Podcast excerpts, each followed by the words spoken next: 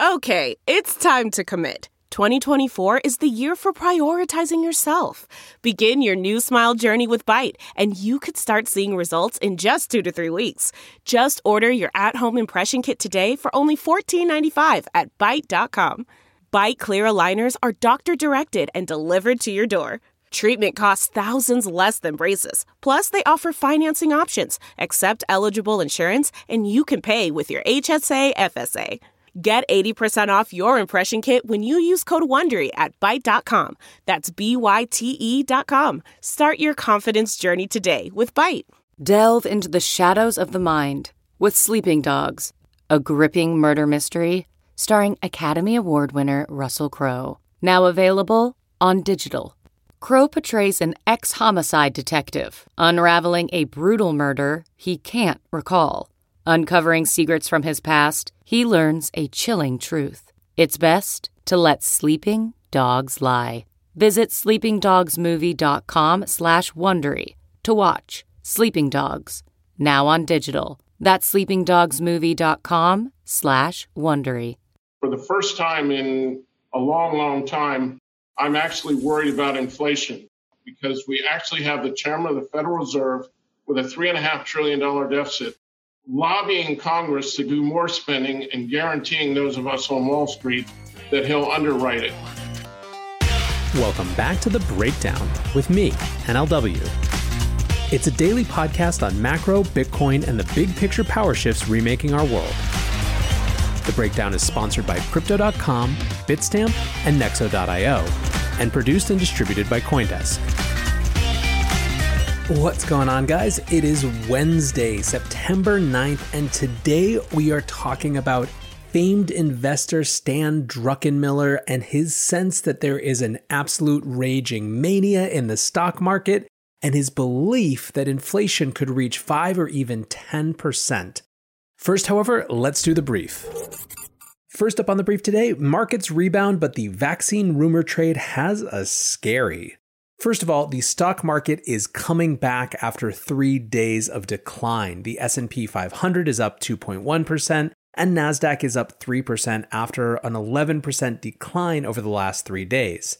Just like tech stocks were out in front of the drop, they are also now helping the return. However, when it comes to markets, there was a worrisome development on the vaccine front.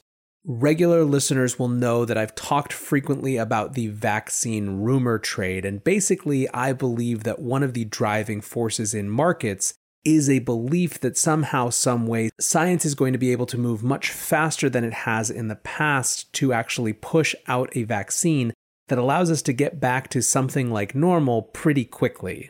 Now, whether this is or isn't possible is to be seen. Certainly, we've never seen the sort of capital and intensity and energy poured into a single effort at so fast a clip as we're seeing now. On the other hand, developing vaccines is extraordinarily difficult and might simply not come to pass. So, color me skeptical about just how fast we can see this.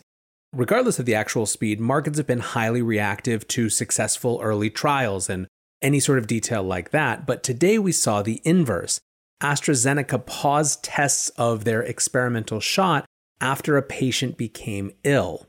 From here, they basically need to figure out if that illness is related to the vaccine or is something entirely separate. And once they do, they're going to be able to resume trials, assuming that it's not related to the vaccine itself.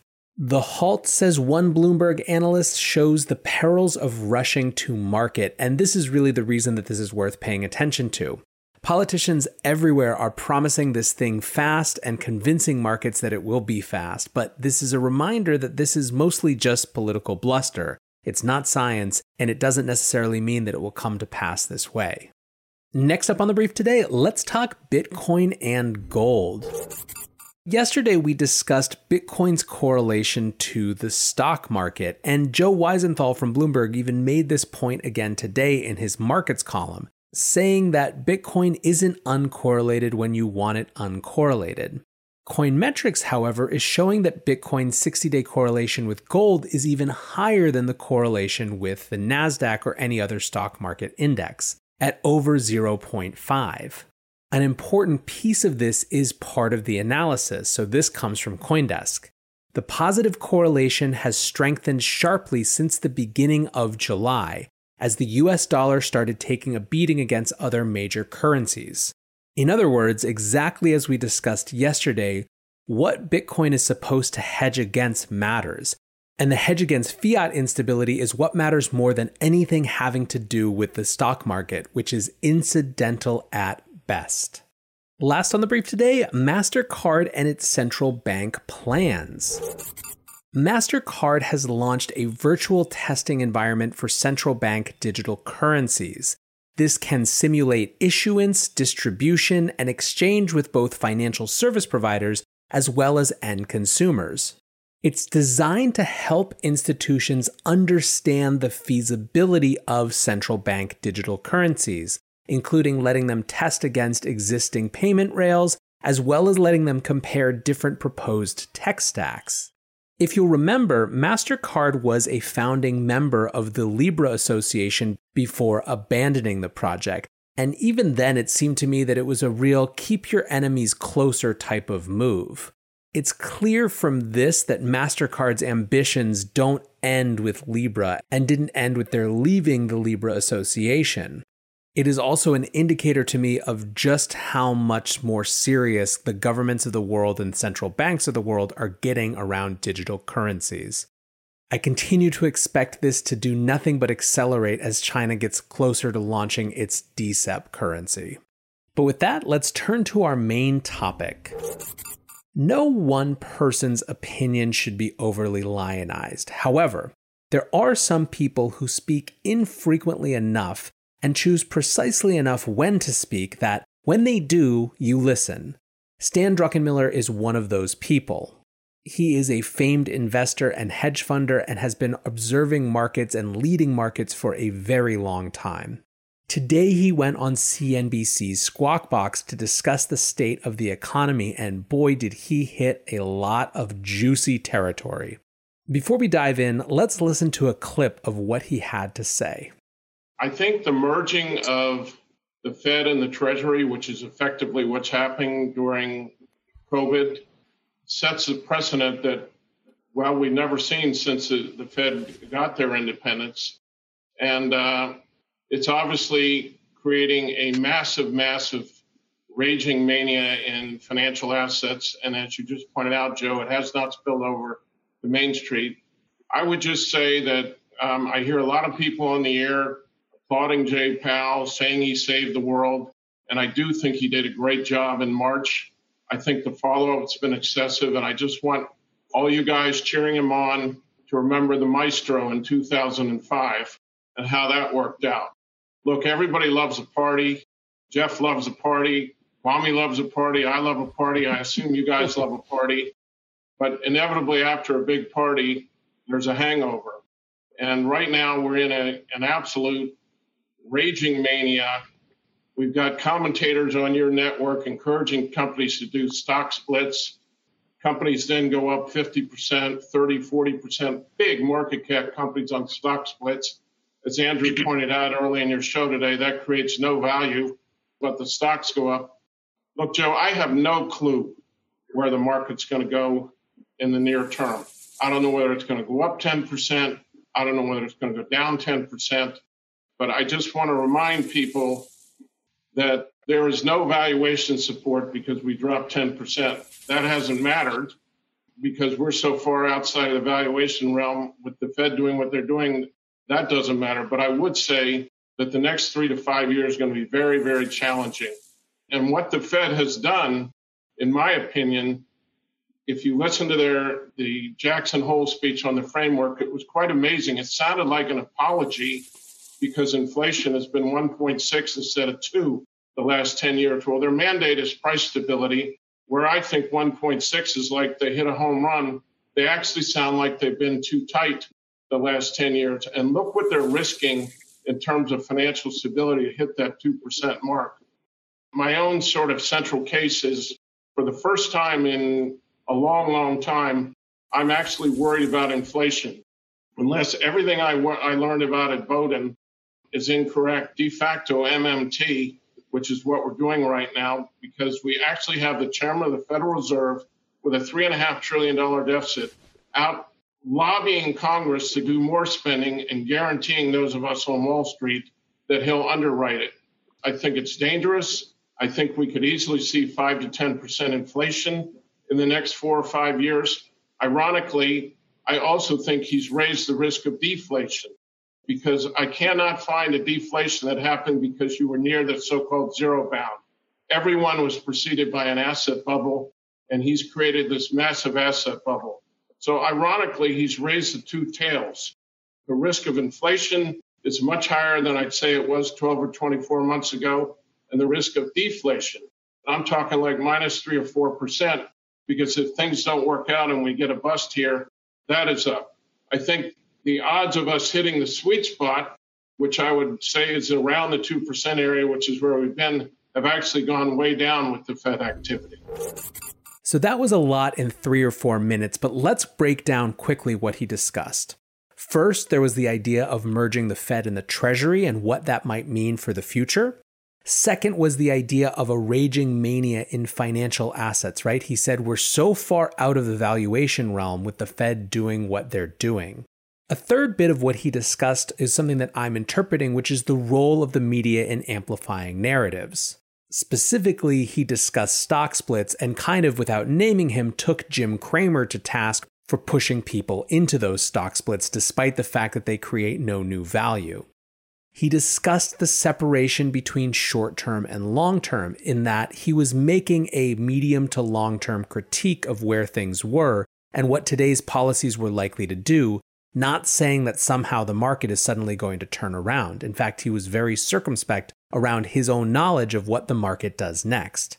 A key piece, and obviously this relates to the headline of this story, this podcast, is that he said for the first time in a long time, he's worried about inflation and believes that we could even see 5 to 10% inflation. At the same time, however, he thinks that the Fed has also increased the risk for deflation simultaneously his final thought, his sum up thought was that the next three to five years are going to be very, very challenging.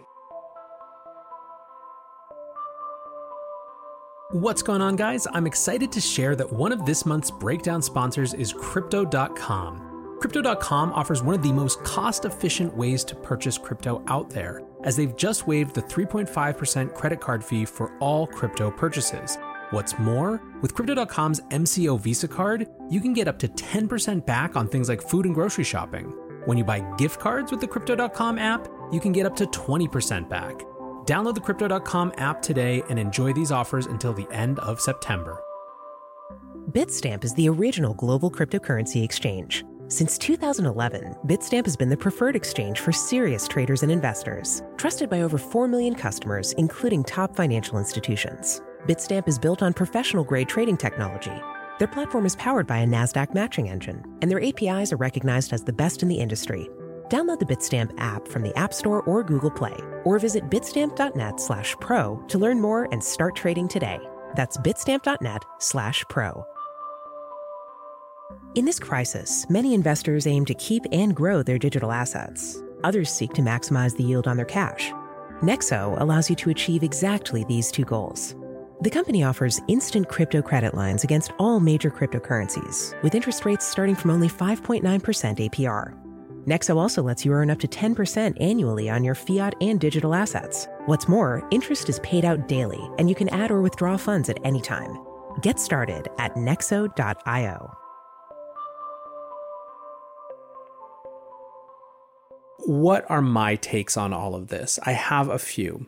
The first is that there continues to be no consensus on inflation versus deflation. This is a wild and interesting reality of the moment that we live in, where very, very intelligent and observant people have completely different takes on what's likely to happen next. Take, for example, the response to the Fed's new mandate. Some, like Druckenmiller, are pointing out that it's a huge mistake, or they believe it's a huge mistake that is adding significant risk of inflation, while others are scoffing and saying that there's no way that the Fed can hit these new inflation targets when they couldn't even hit 2% over the last decade. Part of the reason that there isn't consensus on this question is that part of the challenge is structural. As Druckenmiller points out, Fed policy in his estimation has increased the tail risk of both inflation and deflation. In other words, this asset bubble is setting us up for something, but it's not quite clear what. While there might be no consensus on inflation or deflation, there is, however, large agreement on the idea that financial assets are exceedingly high in valuation, whether you call that a bubble or not. To take one example, the ratio of the total market capitalization of US stocks to GDP is at an all time high over the dot com bubble, even when you use pre pandemic GDP in those calculations. The ratio of total market cap to GDP stands currently between 187% to 190%, whereas at the peak of the dot com bubble, it was 167%. And even within the agreement about the high valuations and the asset bubble nature of markets right now, there is still disagreement on whether there's still room to grow, or rather, how much room to grow there is. There are many, in fact, more and more, who have been forced to operate in a stance of, this party will end, but I can't call it too soon. If you look through the comments on Druckenmiller related posts and threads on Twitter today, it's a lot of people calling him out for missing this rally, which happened to a ton of these big traditional institutional investor type folks.